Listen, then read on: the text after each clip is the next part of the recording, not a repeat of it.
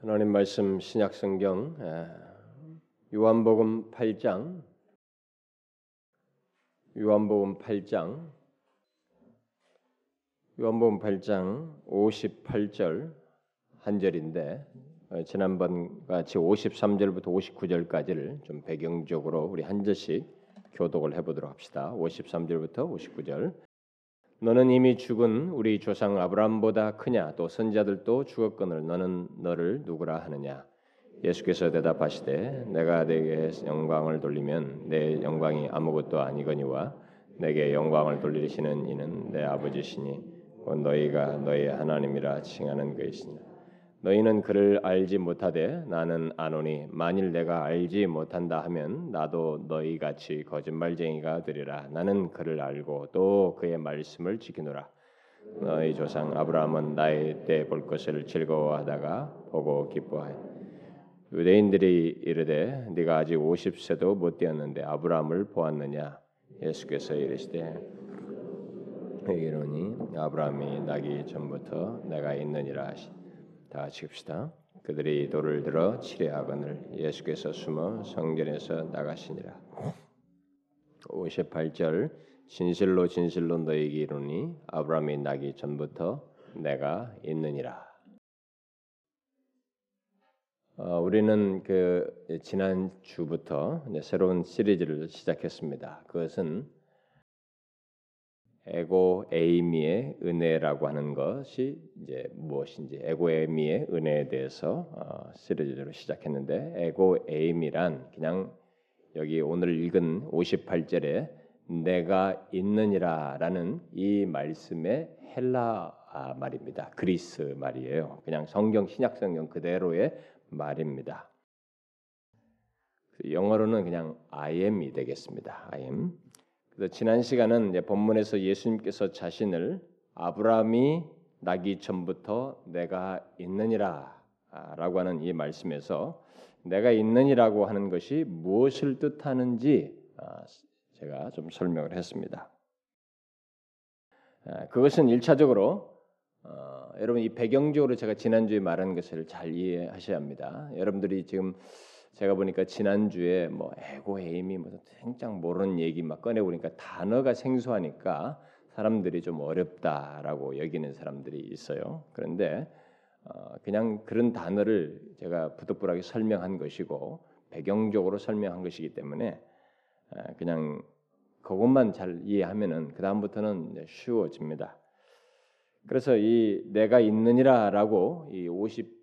그 8절에 나온 예수님께서 그렇게 말씀하신 것은 일차적으로 하나님께서 그 출애굽기 3장에서 어, 자신을 나는 스스로 있는 자 I am who I am으로 이렇게 스스로 있는 자 여호와로 어, 말씀하신 것을 예수님께서 지금 그, 그 여호와가 바로 자기 자신이라고 지금 말씀하신 것이다 라고 제가 얘기를 했습니다.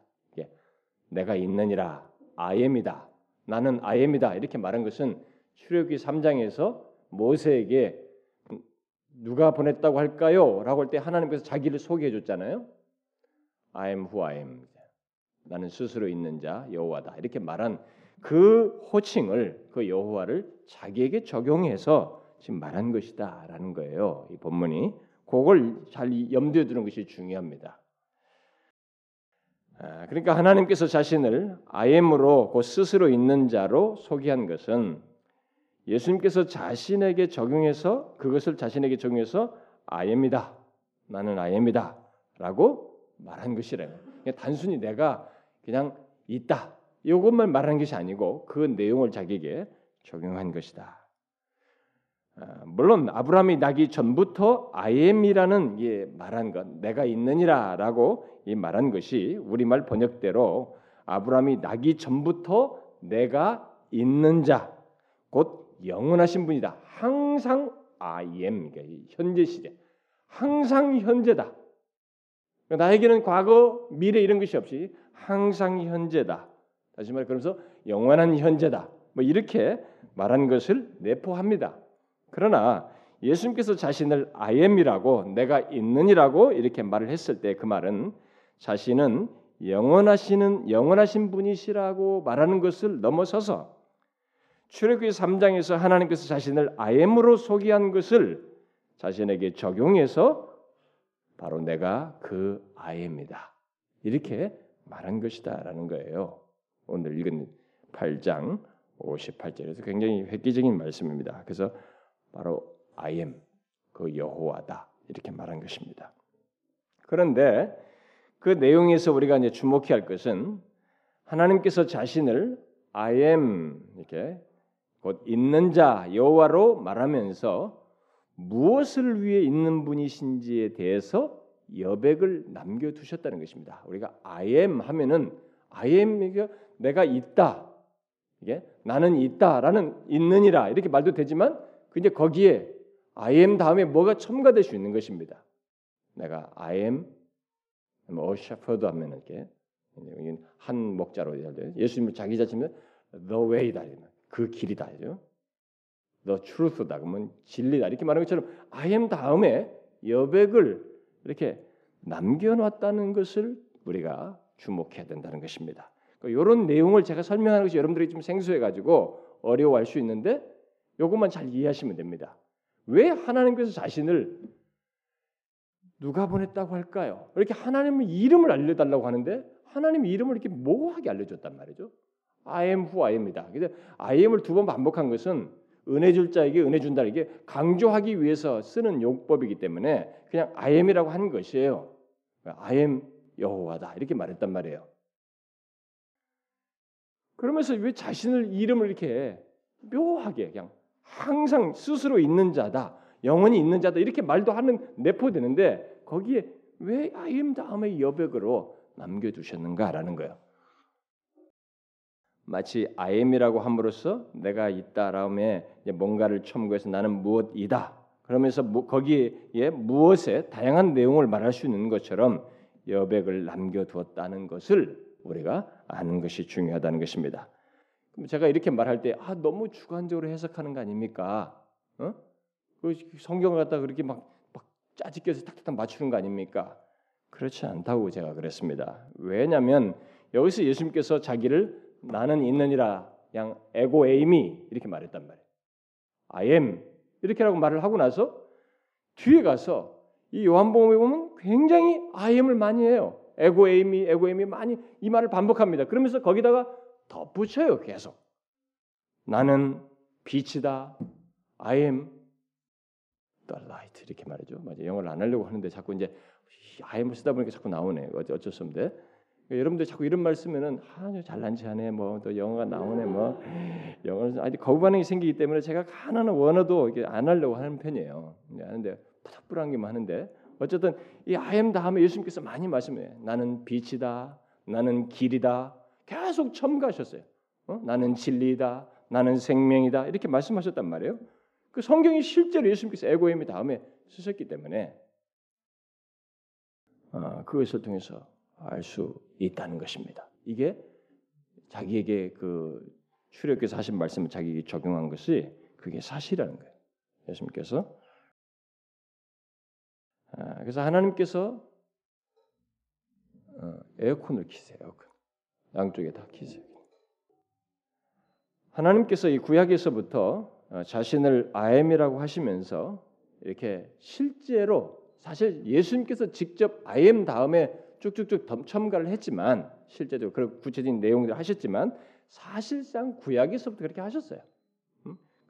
여러분들 그것을 어떻게 알 수 있냐면 구약에서 여호와라는 이름 이름과 함께 뭔가를 첨가한 내용들이 많이 나오는데 바로 거기에서부터 이미 이 아임이라고 하는 것을 많이 아임 다음에 뭔가를 첨가하는 일을 해 오셨어요. 자, 우리는 예수님께서 말씀하신 것을 중점적으로 앞으로 살필 겁니다. 그런데 그 배경적으로 이미 구약에서부터 예수님께서 여기 나는 있느니라라고 하는 이 말씀을 참 뭐하게 이 말씀을 하셨는데 이 말씀하면서 뒤에 막 첨가한 내용이 예수님에서 많이 있지만 사실 이 말을 이미 구약에서부터 예수 하나님께서 이렇게 증거하셨다는 사실을 배경적으로 말을 해야 될 것 같아서 오늘 제가 한 번 더 구약에서부터 이미 있었던 이 I am 이후에 첨가된 내용을 좀 말씀드리도록 하겠습니다. 하나님께서 구약 시대부터 자신을 있는 자 여호와 어? 있는 자 여호와로 말씀하시면서 단순한 이름이 아니라 실제로 자기와 언약을 맺은 사람을 위해서 어떤 분으로 있다라고 있는 자라고 하는 것을 이렇게 많은 내용을 통해서 말해주고 있습니다. 그러니까 자신을 가리켜서 제가 여러분들에게 자꾸 멈칫멈칫하는 것은 여러분들이 렇게 어떤 시리즈를 할 때 첫 번째 서론, 첫 번째 시간, 두 번째 시간 이 때를 사람들이 어려워요. 이 배경을 잘 아는 아이 그 다음부터 나오는 내용들을 배경을 통해서 잘 알게 되는데 이때는 또 새로운 것이니까 여러분들이 어려워하기 때문에 제가 최대한 여러분들이 이해하도록 하기 위해서 이렇게 말을 해주는 것이에요. 반복하는 것입니다. 우리 녹취하는 사람들은 아유 목사님 왜 또 한 말 또 하냐 반복한다 이렇게인데 제가 못 듣는 사람들을 고려해서 반복하기 때문에 그래요. 예? 어떤 중요한 말을 하는데 어떤 사람이 딴짓하고 있으면 그 한 사람을 위해서 또 다시 중요한 말을 제가 반복하는 것입니다. 예, 여러분들 그걸 아셔야 됩니다. 이제 구약에서부터 이걸 여러분들이 잘 먼저 아셔야 합니다. 하나님께서 I am who I am 이렇게 나는 있는 자다. 나는 있는 자 여호와다. 이렇게 말씀을 하셨을 때 그때 이 여호와 이게 하나의 음성을 우리에게 주는 것이 아니고 실제로 자기와 언약을 맺은 백성들을 위해서 있는 자다. 그러니까 무엇을 위해서 있는 자다라고 하는 이 여백을 이미 구약에서부터 나타내셨다는 거예요. 그러니까 자기와 언약을 맺은 자를 위해서 아엠이 되시는 것을 구약에서부터 보이셨다는 것입니다. 그래서 아엠 이후에 뭔가를 채우시는 분으로 자신을 구약에서부터 많이 소개하셨어요. 우리가 이런 식으로 이 성경을 보지 않았기 때문에 이런 것을 한번 조목조목 살펴보지 않았기 때문에 우리가 이것이 좀 생소한 데 여기지만은 실제 예수님께서 이런 말씀을 하셨다는 것을 계기로 해서 그리고 신약 성경에서 자신을 아엠 다음에 뭐라고 자꾸 말씀하신 것을 통해서 우리가 이것을 반추해 볼 때 구약에서부터 충분히 하나님은 자신을 아엠 후 아엠 한 다음에 있는 자인데 무엇을 위해서 있는 자라고 하는 것을 많이 증거해 주셨다는 것입니다. 자, 수많은 내용들이 있지만 여호와 무엇이라는 말을 통해서 그걸 주로 묘사를 했는데 그 중에서 잘 알려진 제가 일곱 가지 사실만 오늘 배경적으로 설명을 하겠습니다. 구약 성경을 보면 하나님을 가리켜서 여호와 무엇 여호와를 야훼라고 해도 됩니다. 야훼 무엇이라고 말한 내용이 굉장히 많습니다. 제가 살펴본 것만 해도 약 40개가 이상이 넘어요. 40개가 넘습니다. 그 말은 여호와라는 이름이 예, 제가 지난주 말씀한 대로 아엠 아엠으로 표현되고 있다는 어, 사실 위에서 여호와 무엇 무엇이라는 표현들은 결국 하나님께서 나는 무엇이다라는 것을 말한 것이라고 할 수 있습니다. 그러니까 예수님께서 나는 선한 목자이다. 나는 길이다. 나는 진리이다라고 말하기 전에 이미 구약에서부터 하나님께서 여호와 무엇이라고 이렇게 말을 덧붙이면서 I am 무엇 이렇게 말한 셈이다라는 거예요. 그래서 어, 그 모든 내용이 다 놀랍습니다만은 잘 알려진 일곱 가지만을 제가 얘기하자면 제일 먼저 여러분이 잘 알고 있는 여호와 니시라는 것이 있습니다. 네? 잘 들어봤죠? 그것은 하나님의 백성들이 출애굽하여서 가나안을 지나다가 아말렉 사람들과 싸울 때 하나님께서 자신을 여호와 니시로 드러낸 것을 말한 것인데 그것은 결국 나는 너의 깃발이다라고 말한 것이 셈입니다. 이게 무슨 말인가? 그러면 별로 승산에 이스라엘 백성들은 이 전쟁의 이 skill을 가지고 있지 않습니다. 노예로 있다가 갑자기 풀려 나왔기 때문에 빨리 도망 나왔기 때문에 이 전쟁이 능한 사람들이 아니. 근데 딱 전쟁을 하기 위해서 무장을 하고 덤비는 이 아말렉 앞에서 이들은 정말 승산이 없는 싸움을 해야만 하는 큰 대적. 너무 까탈스러워 힘든 이 대적을 만난 것입니다.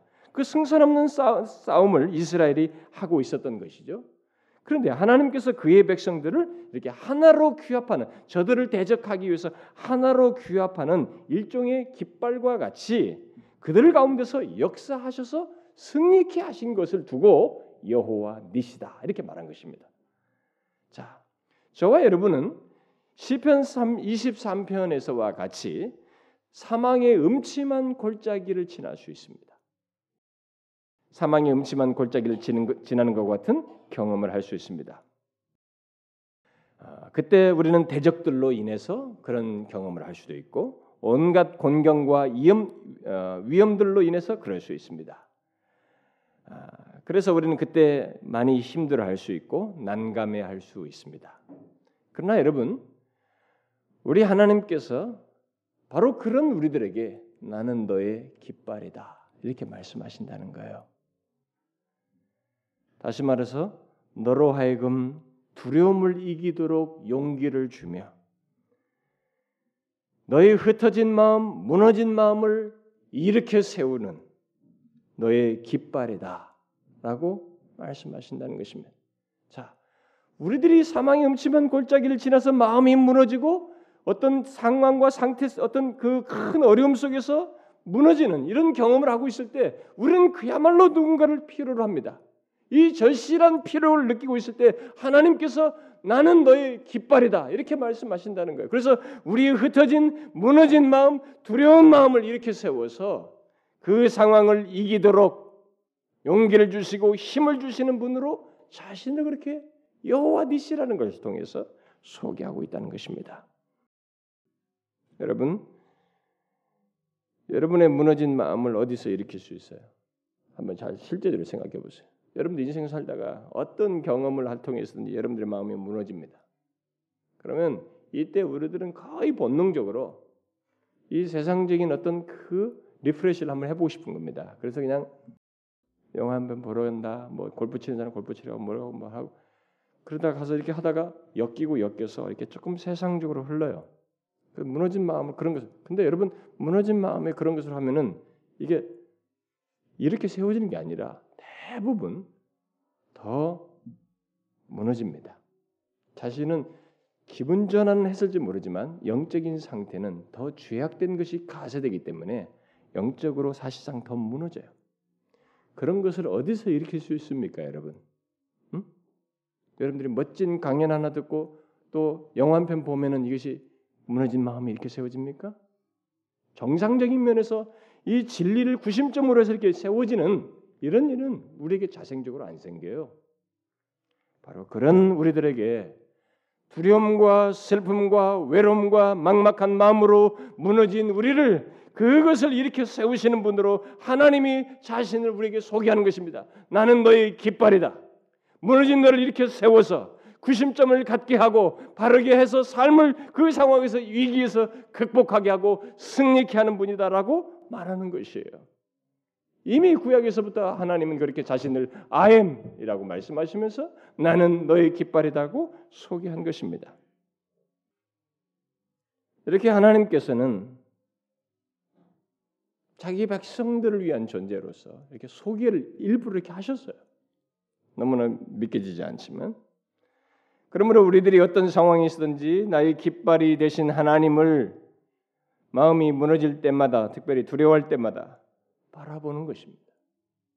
시편 기자처럼 주를 바라보는 것이 그분을 바라봐라 하죠. 그분을 낭망하라 하죠. 여러분 아시겠어요?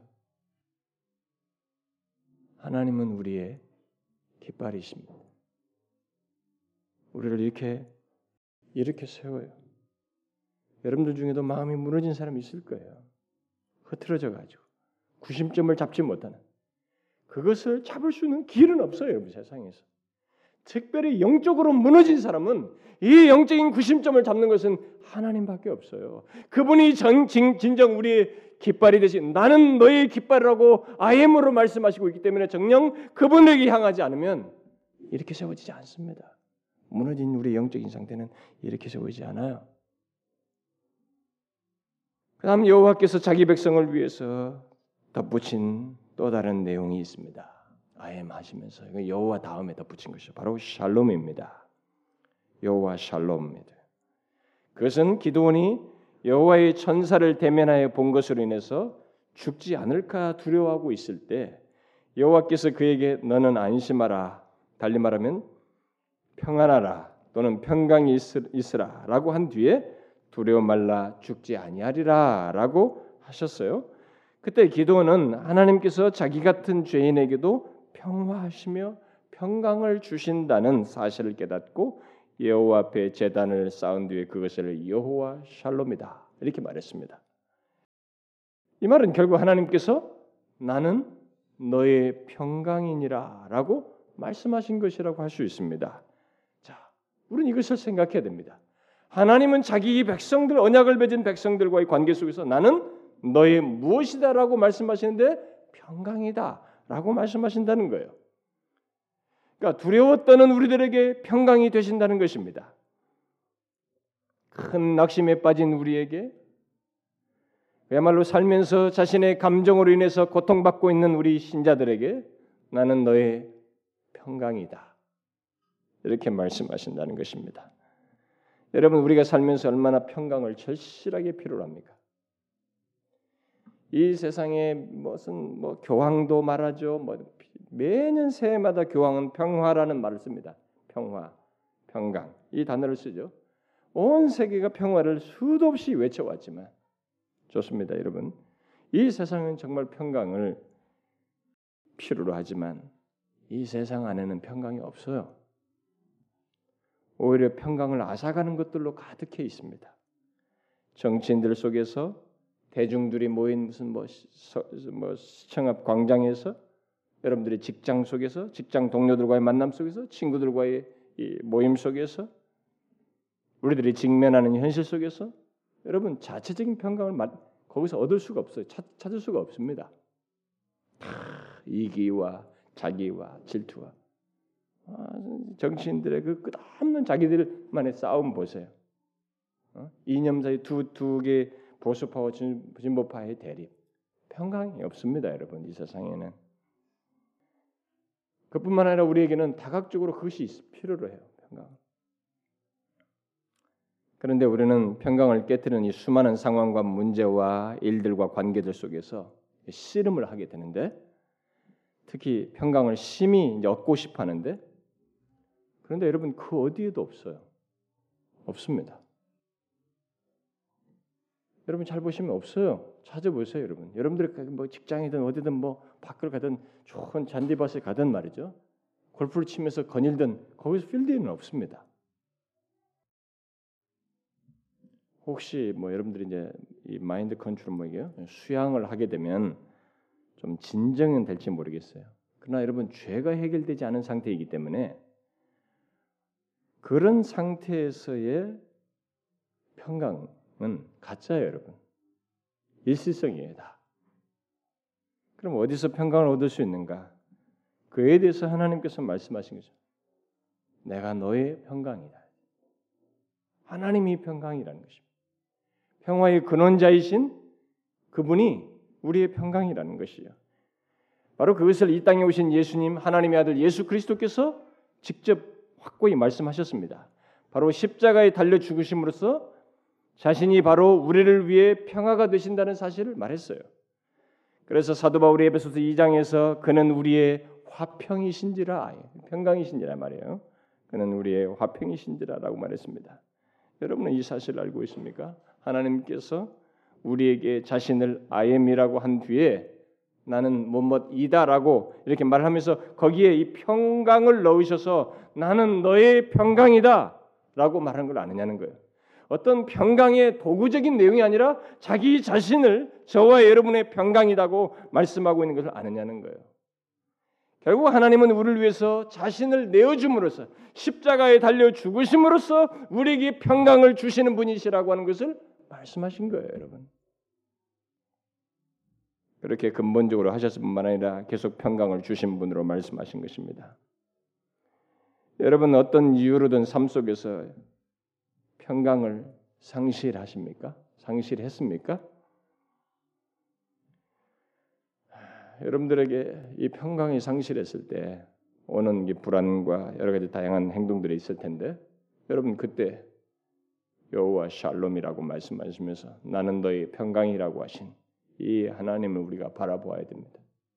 여러분 그분 안에서만 평강을 얻을 수 있어요. 여러분들이 제가 지난주도 바라보라는 것을 이 얘기 자꾸 했는데 그게 뭔지를 아셔야 됩니다. 정말로 주님을 믿음으로 바라셔야 됩니다. 그런 상태에서 여호와 샬롬이신 우리 주님을 바라보셔야 합니다. 그렇게 할 때 그분은 나는 너의 평강이라고 말씀하신 대로 우리의 평강이 되어 주십니다. 그 어떤 상태에서든지 그걸 여러분들이 경험할 수 있어요. 그다음 또 여호와께서 자기 백성들을 위해서 I am이라고 말씀하신 뒤에 덧붙인 내용은 시드케누라는 이 히브리 말인데 그것은 예레미야 23장에서 나오는 말인데 여호와 우리의 의라고 말하는 것으로서 결국 하나님께서 나는 너의 의다라고 말한 것이라고 할 수 있습니다.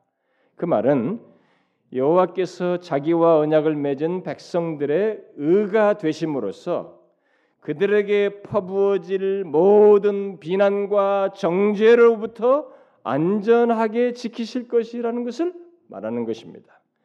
특히 다윗에게서 일으킬 의로운 한 가지 곧 이 땅에 오실 아이엠이 되신 예수 그리스도를 통해서 확고히 그리할 것을 말씀한 것입니다.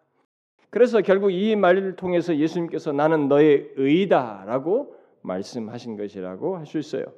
하나님은 죄책을 죄책을 씻어야 할 우리의 필요를 채워 주시는 분이라고 이렇게 말씀하시는 것입니다. 여러분과 저는 이 죄 때문에 이 죄라고 하는 끝없는 꼬리표가 있기 때문에 이 죄가 요구하는 이 죄는 반드시 의를 대적하거든요. 바로 그, 그 죄책, 이 죄로 말미암아 모든 것을 해결하는 의로서 하나님께서 자신을 우리에게 소개하신 것입니다. 단순히 말로서 그렇게 한 것이 아니고 우리의 죄책을 지으시고 지니시고 우리의 죄로 인한 비난과 정죄를 십자가에서 다 담당하심으로써 실제로 저와 여러분의 의가 되셨어요.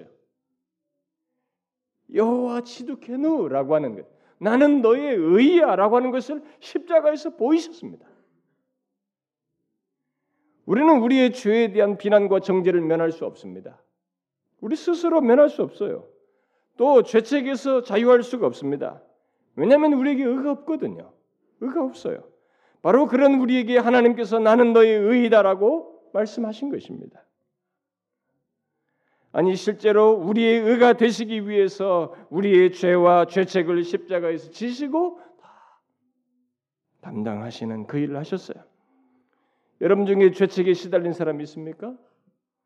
그래서 자신의 구원을 의심하고 마음의 평안을 상실한 사람이 있습니까? 하나님께서 나는 너의 의라고 말씀하십니다. 바로 이분을 바라보라는 것이에요. 그것을 어디서 해결할 수 있냔 말이죠. 우리 죄 문제를 어디서 해결할 수 있느냐는 거예요. 바로 이 주 예수 그리스도를 바라봄으로써 나의 의가 되시는 그분을 바라봄으로써 우리가 해결될 수 있다는 것이에요. 여러분 이것을 잊지 마세요. 우리는 우리의 의가 되신 주님이 계십니다. 그 때문에 그 어떤 비난도 정죄도 받지 않아요. 그래서 그리스도 예수 안에 있는 자에게는 결코 정죄함이 없다고 로마서 8장에서 말하지 않습니까? 그게 사실입니다. 그분 자신이 우리의 의가 되시기 때문에 그런 말을 우리가 듣는 것입니다.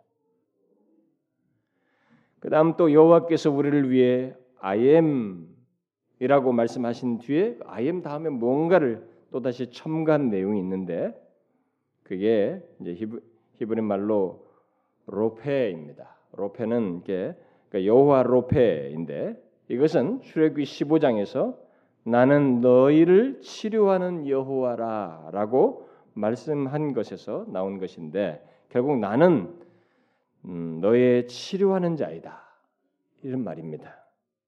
하나님께서 자신이 어떤 분으로 계신데 바로 우리를 언약을 맺은 우리를 치료하는 분으로 계신다는 거예요. 이 말씀은 하나님께서 이스라엘 백성들이 마라에서 마라에 이르러서 물을 먹으려 했지만은 물이 너무 써서 못 먹게 됐을 때 물을 달게 하여 먹게 하신 뒤에 하신 말씀입니다. 다시 말해서 하나님께서 쓴물을 단물되게 하신 뒤에 나는 애굽 사람에게 내린 모든 질병의 하나도 너희에게 내리지 아니하리니라고 하시면서 하신 말씀이에요. 그러므로 하나님께서 우리에게 나는 너의 치료자다, 치료하는 자다라고 말씀하신 것은 우리가 마라의 쓴물과 같이 환경적으로 또 정신적으로 육체적으로 쓰디 쓴 경험을 하는 그런 가운데 있을 때 우리의 치료자가 되으셔서 우리의 삶을 치료하시고 우리의 마음을 치료하시고 우리의 몸을 치료하시는 분으로 계신다는 것을 말하고 있는 것입니다. 여러분은 이 사실을 알고 있습니까? 마라의 쓴물과 같이 힘든 현실을 단물이 되도록 하시는 우리의 치료자 되신 하나님을 여러분들이 삶 속에서 알고 지내십니까?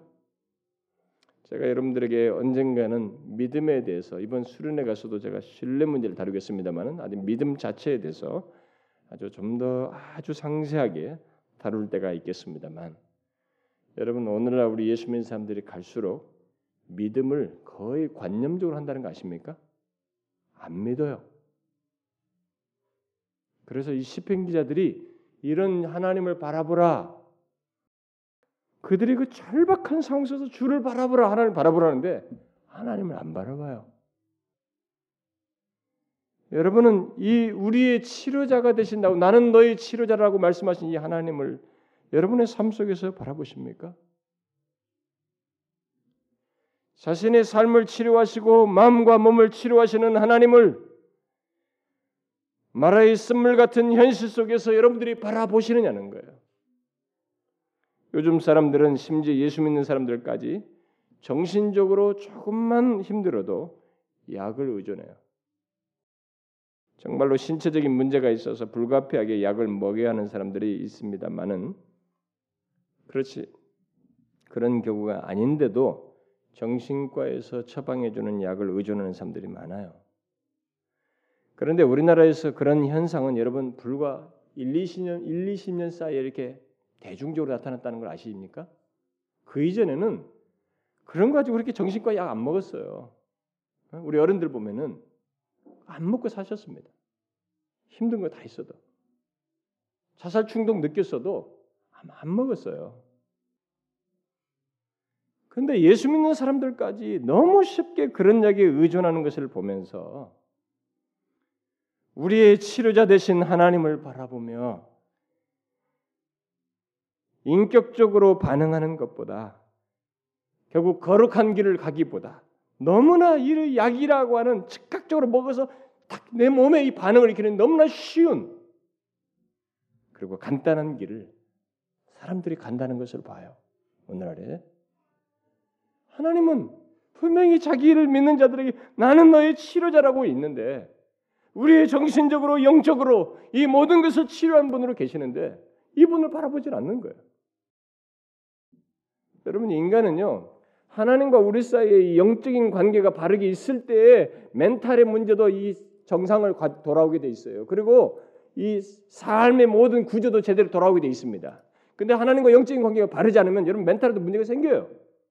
인간이 최초부터 그랬습니다. 타락했을 때부터. 그 주를 바라봐야 된단 말이죠.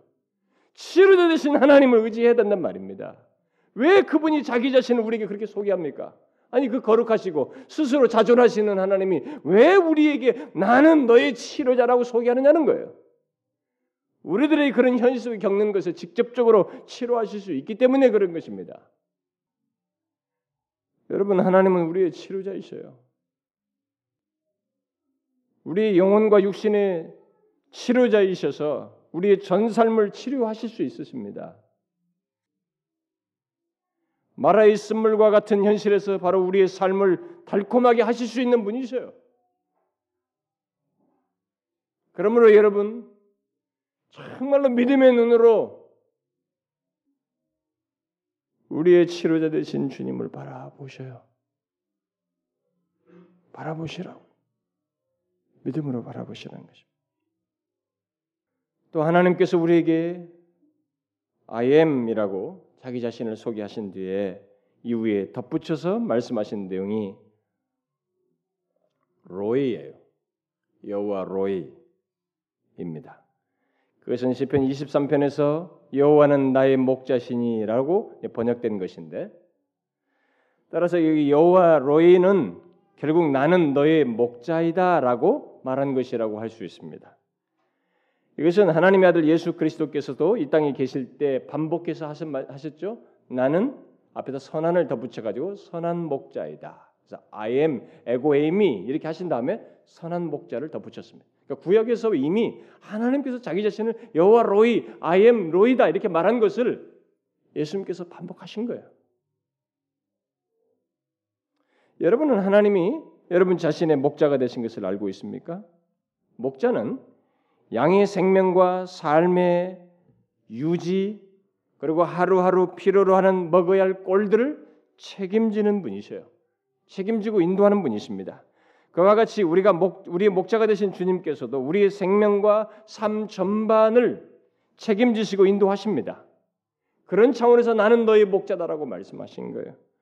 수많은 위험에서 건지시고 보호하시며 안전하게 인도하십니다. 그게 하나님께서 자신을 나는 너의 목자라고 말할 때 그 뜻이에요. 여러분은 아십니까? 우리가 목자 없이 살 수 없는 양과 같다는 것을. 다시 말해서 하루하루 삶의 인도를 필요로 하는 존재들이라는 것을 알고 있습니까? 수없이 많은 문제와 위험과 상함과 질병과 마음의 혼란과 고통들로부터 또 갈 바를 알지 못하는 상태에서 또 온갖 다양한 감정 상태에서 그 슬픔과 외로움과 질병과 낙심과 불안과 두려움으로부터 그가 우리를 인도하실 수 있는 인도하시는 목자라는 것을 아느냐는 거예요. 사실 우리는 감정이 큰 격동 한번 일어나도 그때 진짜 인도자가 필요합니다. 이때 잘못 인도되면은 확 밖으로 피쳐나갈 수 있어요. 그리고 엉뚱한 것으로 죄의 걸음을 내딜 수 있습니다. 그런데 그런 상태에서 주님은 우리의 목자가 되십니다. 여호와 로이란 말은 나는 너의 목자야. I am 다음에 이 빈 공간을 목자로 채우시면서 저와 여러분을 목자로서 인도하시겠다고 말씀하십니다. 특히 모든 상황으로부터 인도하는 것을 넘어서서 우리 영혼에 부유하도록 인도하시는 목자라고 말씀하십니다. 여러분 우리에게 우리를 영원까지 인도할 목자가 있다는 것을 아십니까? 하나님이 자기를 여호와로이라고 말할 때 또 예수님께서 나는 선한 목자라고 말할 때 이것이 일시적으로 하루에 한 번의 사건이 아니라 영원까지 인도하는 목자로서 자신을 소개하고 있다는 것을 아느냐는 거예요. 물론 우리는 하루하루의 꼴도 필요 목자니까 양들을 하루하루에 먹어야 할 꼴뿐만 아니라 예? 뒤에서 있어질 모든 것까지 먹이시는 그분으로 알고 있느냐는 거예요.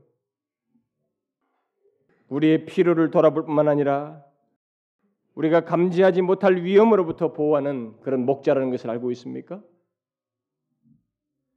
인간은 하나님의 인도를 절실하게 필요로 하는데 우리에게 하나님께서 아엠이라고 하시며 자신을 우리의 목자로 소개하십니다. 모든 상황에서 또 순간순간마다 목자가 되시겠다는 거예요. 바로 이 목자 되신 주님을 바라보라는 것입니다. 저는 여호와 로이 나의 목자시다고 하는 이 말을 할 때마다 제가 옛날에 호주에서 그 있을 때 그 경험이 항상 떠나 상기돼요. 제가 수련회 가서도 한번 얘기했는데 그 저기 그 제가 나이가 먹어서 결혼했기 때문에 빨리빨리 애가 좀 빨리빨리 다 나오고 이렇게 좀 집중하고 이렇게 했으면 좋겠다 생각을 막 스스로 했던가 봅니다. 근데 뭐 애가 한번 유산을 했는데 그때 아마 이게 이제 애가 낳을 때는 것 같습니다. 어, 뭐 한번 유산은 다음에 두 번째인데 음, 두 번째도 이제 그 이제 유산을 했던 거예요. 호주에 있을 때 사역하고 있을 때. 근데 그 주일날 에, 주일날 이제 유산을 했어요. 근데 그 소식을 듣고 이렇게 집회 다 끝나고 이제 병원으로 이제 가는데 아주 뭐 평상시 그런 걸 잘 극복할 것 같았는데 너무 제가 기대를 많이 하고 있었고 또 마침 이제 됐다고 생각하고 있었기 때문에 그랬는지 상당히 좀 마음이 이게 편치가 않더라고요. 아, 근데 제가 그때 차를 달리면서 고속도로를 가면서 이렇게 병원으로 가야 했기 때문에 이제 가는데 찬송가를 켜놓고 갔었는데 테이블 그래서 그 찬송가도 상당히 그 복음성가도 머리 박혀 있습니다. 근데 가는데 제가 찬송가를 듣는 중에 이 시편 23편 1절이 다 제 마음에 와닿는 거예요. 오히려 상황이 안 좋은 상태에서 여호와가 나의 목자시니 내가 부족함이 없다. 이 부족함 없음은 여호와께서 나의 목자가 되신다는 것 속에서만 발견될 수 있다는 이런 깨달음이 저에게 오는 거예요. 그러니까 그런 상태에서 정말 하나님은 나의 목자가 되시는 것을 그 빈 여백을 목자가 되신다는 그 빈 역을 채우신 것을 그 일시적인 것이지만 저에게는 경험하게 하셨어요. 목자는 순간도 안 놓칩니다. 양에게. 하나님은 저와 여러분의 그것을 다 아시고 인도하셔요. 이것을 잊지 말라는 겁니다. 또 하나님께서 우리를 위해 IM 이후에 덧붙여 말씀하신 내용은 이레입니다. 여호와 이레. 여호와 이레는 여러분들이 잘 알다시피 하나님께서 아브라함을 위해 제물을 준비해 주심으로써 나는 준비하는 자이다라고 말씀하신 것이라고 할 수 있어요. 저는 하나님께서 자신을 I am 이후에 자신을 준비하는 자로 이 말씀하신 것을 생각할 때마다 놀라게 됩니다. 왜요? 우리를 위해서 준비하는 자라고 하는 이 말이 너무 우리에게 약간 이렇게 주저스럽게 들려지기 때문에 그렇습니다. 우리는 보통 거꾸로 생각하겠단 말이에요. 우리가 하나님을 위해서 뭔가를 준비한다는 생각이 오히려 강력해요. 이게 인간 본성 속에 그게 꿈틀거립니다. 그런데 하나님은 정반대 얘기를 하십니다. 내가 너희를 위해 준비하는 자이다. 이렇게 말씀하신다는 거예요.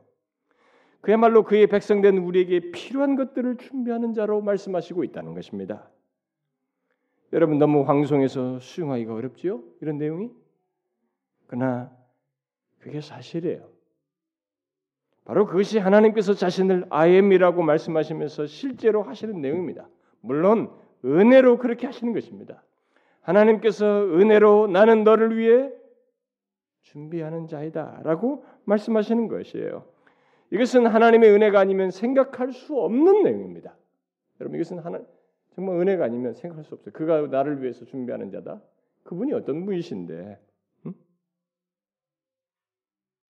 정령 하나님께서는 우주 만물을 창조하시고 영원 무한하시며 거룩하신 분이세요.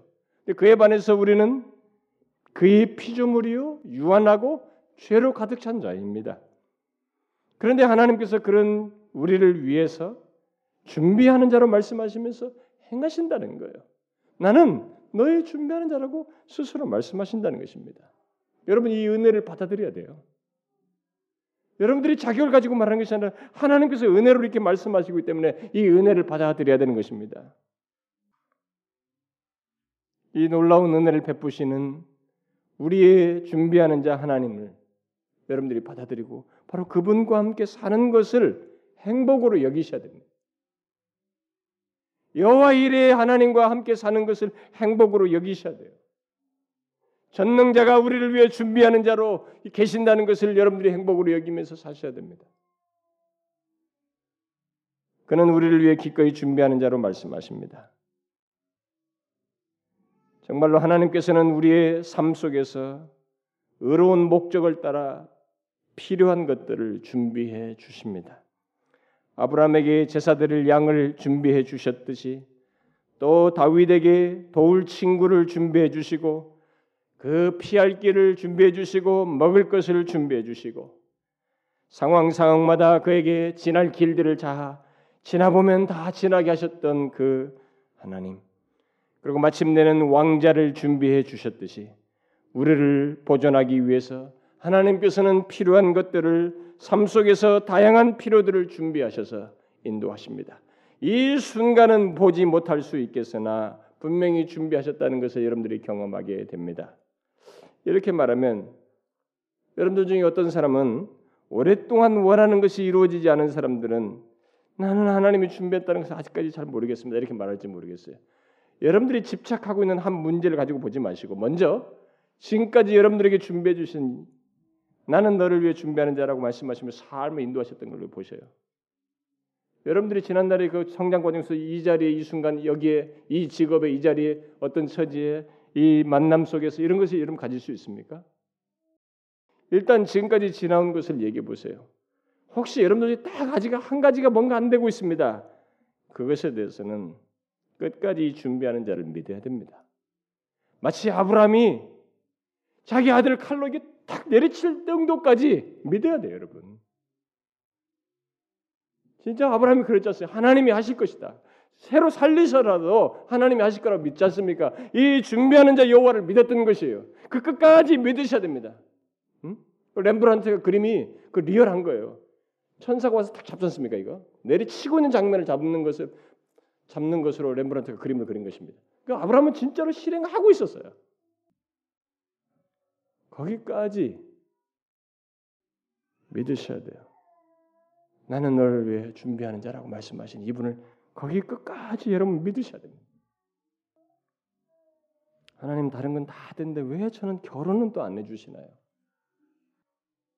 여러분 여기까지 믿으셔야 돼요. 여러분이 살아있는 날까지 여러분을 위해서 어떤 것을 준비했든 그 준비하는 자를 믿으셔야 됩니다. 이분을 바라보셔야 돼요. 또 한 가지를 덧붙이면 하나님께서는 자신을 아엠이라고 하시면서 그 뒤에 산마를 덧붙여서 여호와 산마라고 하셨습니다. 그 말은 에스겔서 끝에 나오는 말인데 여호와께서 거기 계신다라는 뜻이에요. 다시 말해서 나는 거기에 있다 또는 나는 거기에 있는 자이다라는 말입니다. 이 말은 하나님께서 그의 백성들과 영원히 함께 거하실 것을 말하고 있는 것입니다. 달리 말하면 하나님께서 예수 그리스도 안에서 임마누엘로 오셔서 자기 백성들과 함께 계시되 영원까지 그리하실 것을 말한 것이라고 할 수 있습니다. 그렇다면 이 말씀은 우리들이 있는 곳에 지금 이곳에서부터 그 어디든 그리고 영원에 이르기까지 하나님께서 함께 계신다는 것을 말하는 것입니다. 여러분 하나님께서 마침내 IM 이후에 이 복된 말씀을 넣으셔서 우리에게 약속하시고 있어요. 약속하고 있어요. 나는 너희가 있는 곳에 있는 자이다. 이렇게 말입니다. 여러분 여러분이 살면서 가장 힘들 때가 언제예요? 자기와 함께 해주는 이가 아무도 없다라고 여겨질 때, 여러분 이럴 때 정말 외로움이 무섭습니다. 그랬을 때 여러분 자살 충동도 느껴요. 아무도 없다. 심지어 분명히 결혼한 남편 아내까지도 내 마음을 못 알아준다. 아, 정말 아무도 없다. 누군가 함께 있어주는 자가 없다. 또 누군가 자신의 마음을 헤아려주는 사람이 없다. 자신의 진실함과 결백을 알아주는 사람이 없다. 심지어 자신의 한계와 문제와 부족으로 인해서 힘들어 외로울 때 아무도 거기서 동행해 준 자가 없다라고 여겨질 때 그때 정말 힘들죠. 더 나아가서 이 신자로서 믿음을 지키는 것 지키고 있는데 주변에 이 믿음을 지키는 동조가 없다. 너무 외롭고 힘들 때 누군가 함께 있어줬으면 하는데 곁에 아무도 없다고 얘기할 때 굉장히 힘듭니다. 그 외에도 대화가 대화 상대가 없다고 여겨질 때, 내 마음을 이해해 주는 사람이 하나도 없다고 여겨질 때, 또 홀로 이렇게 병상에 있어서 뭐 정말 그 홀로 있다고 여겨질 때 힘이 들죠. 여러분 그런 외로움은 때때로 자포자기하는 그런 마음들을 부추기게 됩니다만은 여러분 기억하셔야 됩니다. 예수 믿는 우리에게는 여호와 삼마가 있습니다. 다시 말해서 하나님께서 자신을 아엠이라고 하시면서 나는 네가 있는 곳에 함께 있다라고 말씀하신다는 거예요. 항상 함께 하는 분으로 말씀하고 있습니다. 우리는 하나님께서 항상 우리가 있는 곳에 함께 계실 뿐만 아니라 그것으로 끝나지 않고 영원히 우리와 함께 계시는 분으로 계십니다. 그것이 아엠이라고 하시면서 말씀하시는 여호와 삼마예요. 이 항상 계신 분 하나님을 여러분들이 그 외롭다고 여겨질 때 바라보셔야 됩니다. 외롭고 고독하고 혼자라고 여겨질 때 이 여호와 삼마 되신 하나님을 바라보셔야 합니다. 그 외에도 하나님께서 굉장히 많이 여호와 다음에 무엇인가를 덧붙여서 말씀하셨어요. 이 시간에 말한 것은 아주 일부입니다. 그런데 하나님께서는 아엠이라고 하신 뒤에 우리를 위해 아엠 다음에 무엇인가를 계속 첨가하시는 일을 하셨는데 여러분 이 아엠의 하나님을 지금 말한 것을 비롯해서 여러분들이 성경에서 자주 찾아보세요. 그리고 그 하나님이 실제로 그렇게 수도 없이 많이 뭔가를 채워서 우리를 위한 무엇으로 자신을 소개하고 있다는 것을 여러분들이 꼭 보셔야 합니다. 우리를 위해 무한한 내용을 사실상 첨가하시고 있습니다. 그리하여 하나님께서는 우리의 전 삶에서 또 모든 상황과 상태에서 또 모든 시간과 모든 장소에서 우리를 위해 아엠이 되어 주십니다. 지금뿐만 아니라 우리가 운명할 때도 그리고 그 이후에도 또 직장에 있을 때도 혼자 방에 있을 때도 타국에 가 있을 때에도 또 홀로 외로울 때도 힘들어할 때도 우리의 모든 조건 모든 상황 속에서 하나님은 우리의 I am이라고 하시면서 무엇인가를 뒤에 덧붙인 존재로서 우리를 위하신 분으로 계신다는 거예요. 곧 I am 이후에 비워놓으신 그 많은 내용을 다양하게 자신으로 채워서 우리를 채우신 분으로 계신다는 것입니다. 이것은 미화된 얘기가 아닙니다. 제가 여러분들에게 말한 것이 아니고 성경에 기록된 각 세대 세대 세대마다 각 사람들이 그 경험한 하나님을 우리에게 말한 것이고 계시해 준 내용을 말하는 것입니다. 그러므로 우리의 아이엠이 되신 하나님을 믿음으로 모든 상황과 모든 순간에서 바라보셔야 합니다. 그리하면 평강이 필요할 때 하나님이 우리의 평강이 되시는 것을 경험하게 될 것이고 세상을 이길 힘이 필요할 때 그가 우리의 힘이 되시는 것을 경험하게 될 것입니다. 또 지혜가 필요할 때 그가 우리의 지혜가 되시는 것을 경험하게 될 거예요. 또 슬픔과 고난 가운데서 위로가 필요하다고 할 때 보호와 도움이 되시는 것을 여러분들이 경험하게 될 것입니다. 바로 우리에겐 여호와 마기네누 다시 말해서 여호와가 우리에게 방패가 되시는 것을 경험하게 될 것입니다. 여호와 메추다피 곧 여호와께서 나의 요새가 되시는 것을 경험하게 될 것입니다.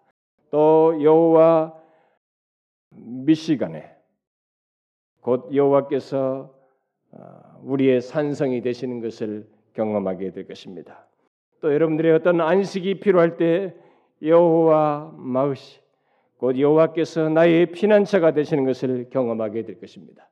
여러분들이 삶 속에서 또 구원에서 모든 구원의 경험 속에서 혹시 불안해할 때 여호와께서는 여호와 마우지 곧 여호와께서 나의 보장이 되시는 것을 경험하게 될 것입니다. 또 공경에 빠져 있을 때 더 이상 피할 길이 없다고 여길 때 여호와께서는 여호와 메필더 곧 나를 건지시는 분으로 계시는 것을 경험하게 될 것입니다. 갈 바를 알지 못하고 있을 때 여호와는 여호와 우리 곧 여호와께서 나의 빛이 되시는 것을 경험하게 될 것입니다. 또 삶을 스스로 헤쳐나갈 힘이 없다고 여길 때 여호와 우시 곧 여호와께서 나의 힘이 되시는 것을 경험하게 될 거예요. 이렇게 여러분은 하나님께서 아이엠 이후에 수도 없이 많은 내용을 첨가하셔서 여러분과 저를 위한 무엇으로 말씀하십니다. 문제는 이 하나님을 그 다각적인 상황 속에서 바라보느냐라는 거예요.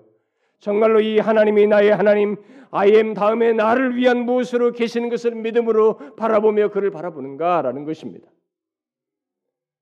여러분 그런 수많은 성경의 계시들이 하나님께서 자신을 나는 너의 무엇이라고 말씀한 이 모든 것이 하나의 얘기요 스토리 그냥 휴지 조각처럼 여러분들에게 단순 지식으로 있습니까? 아니면 실제로 믿음의 내용으로서 가지고 있습니까?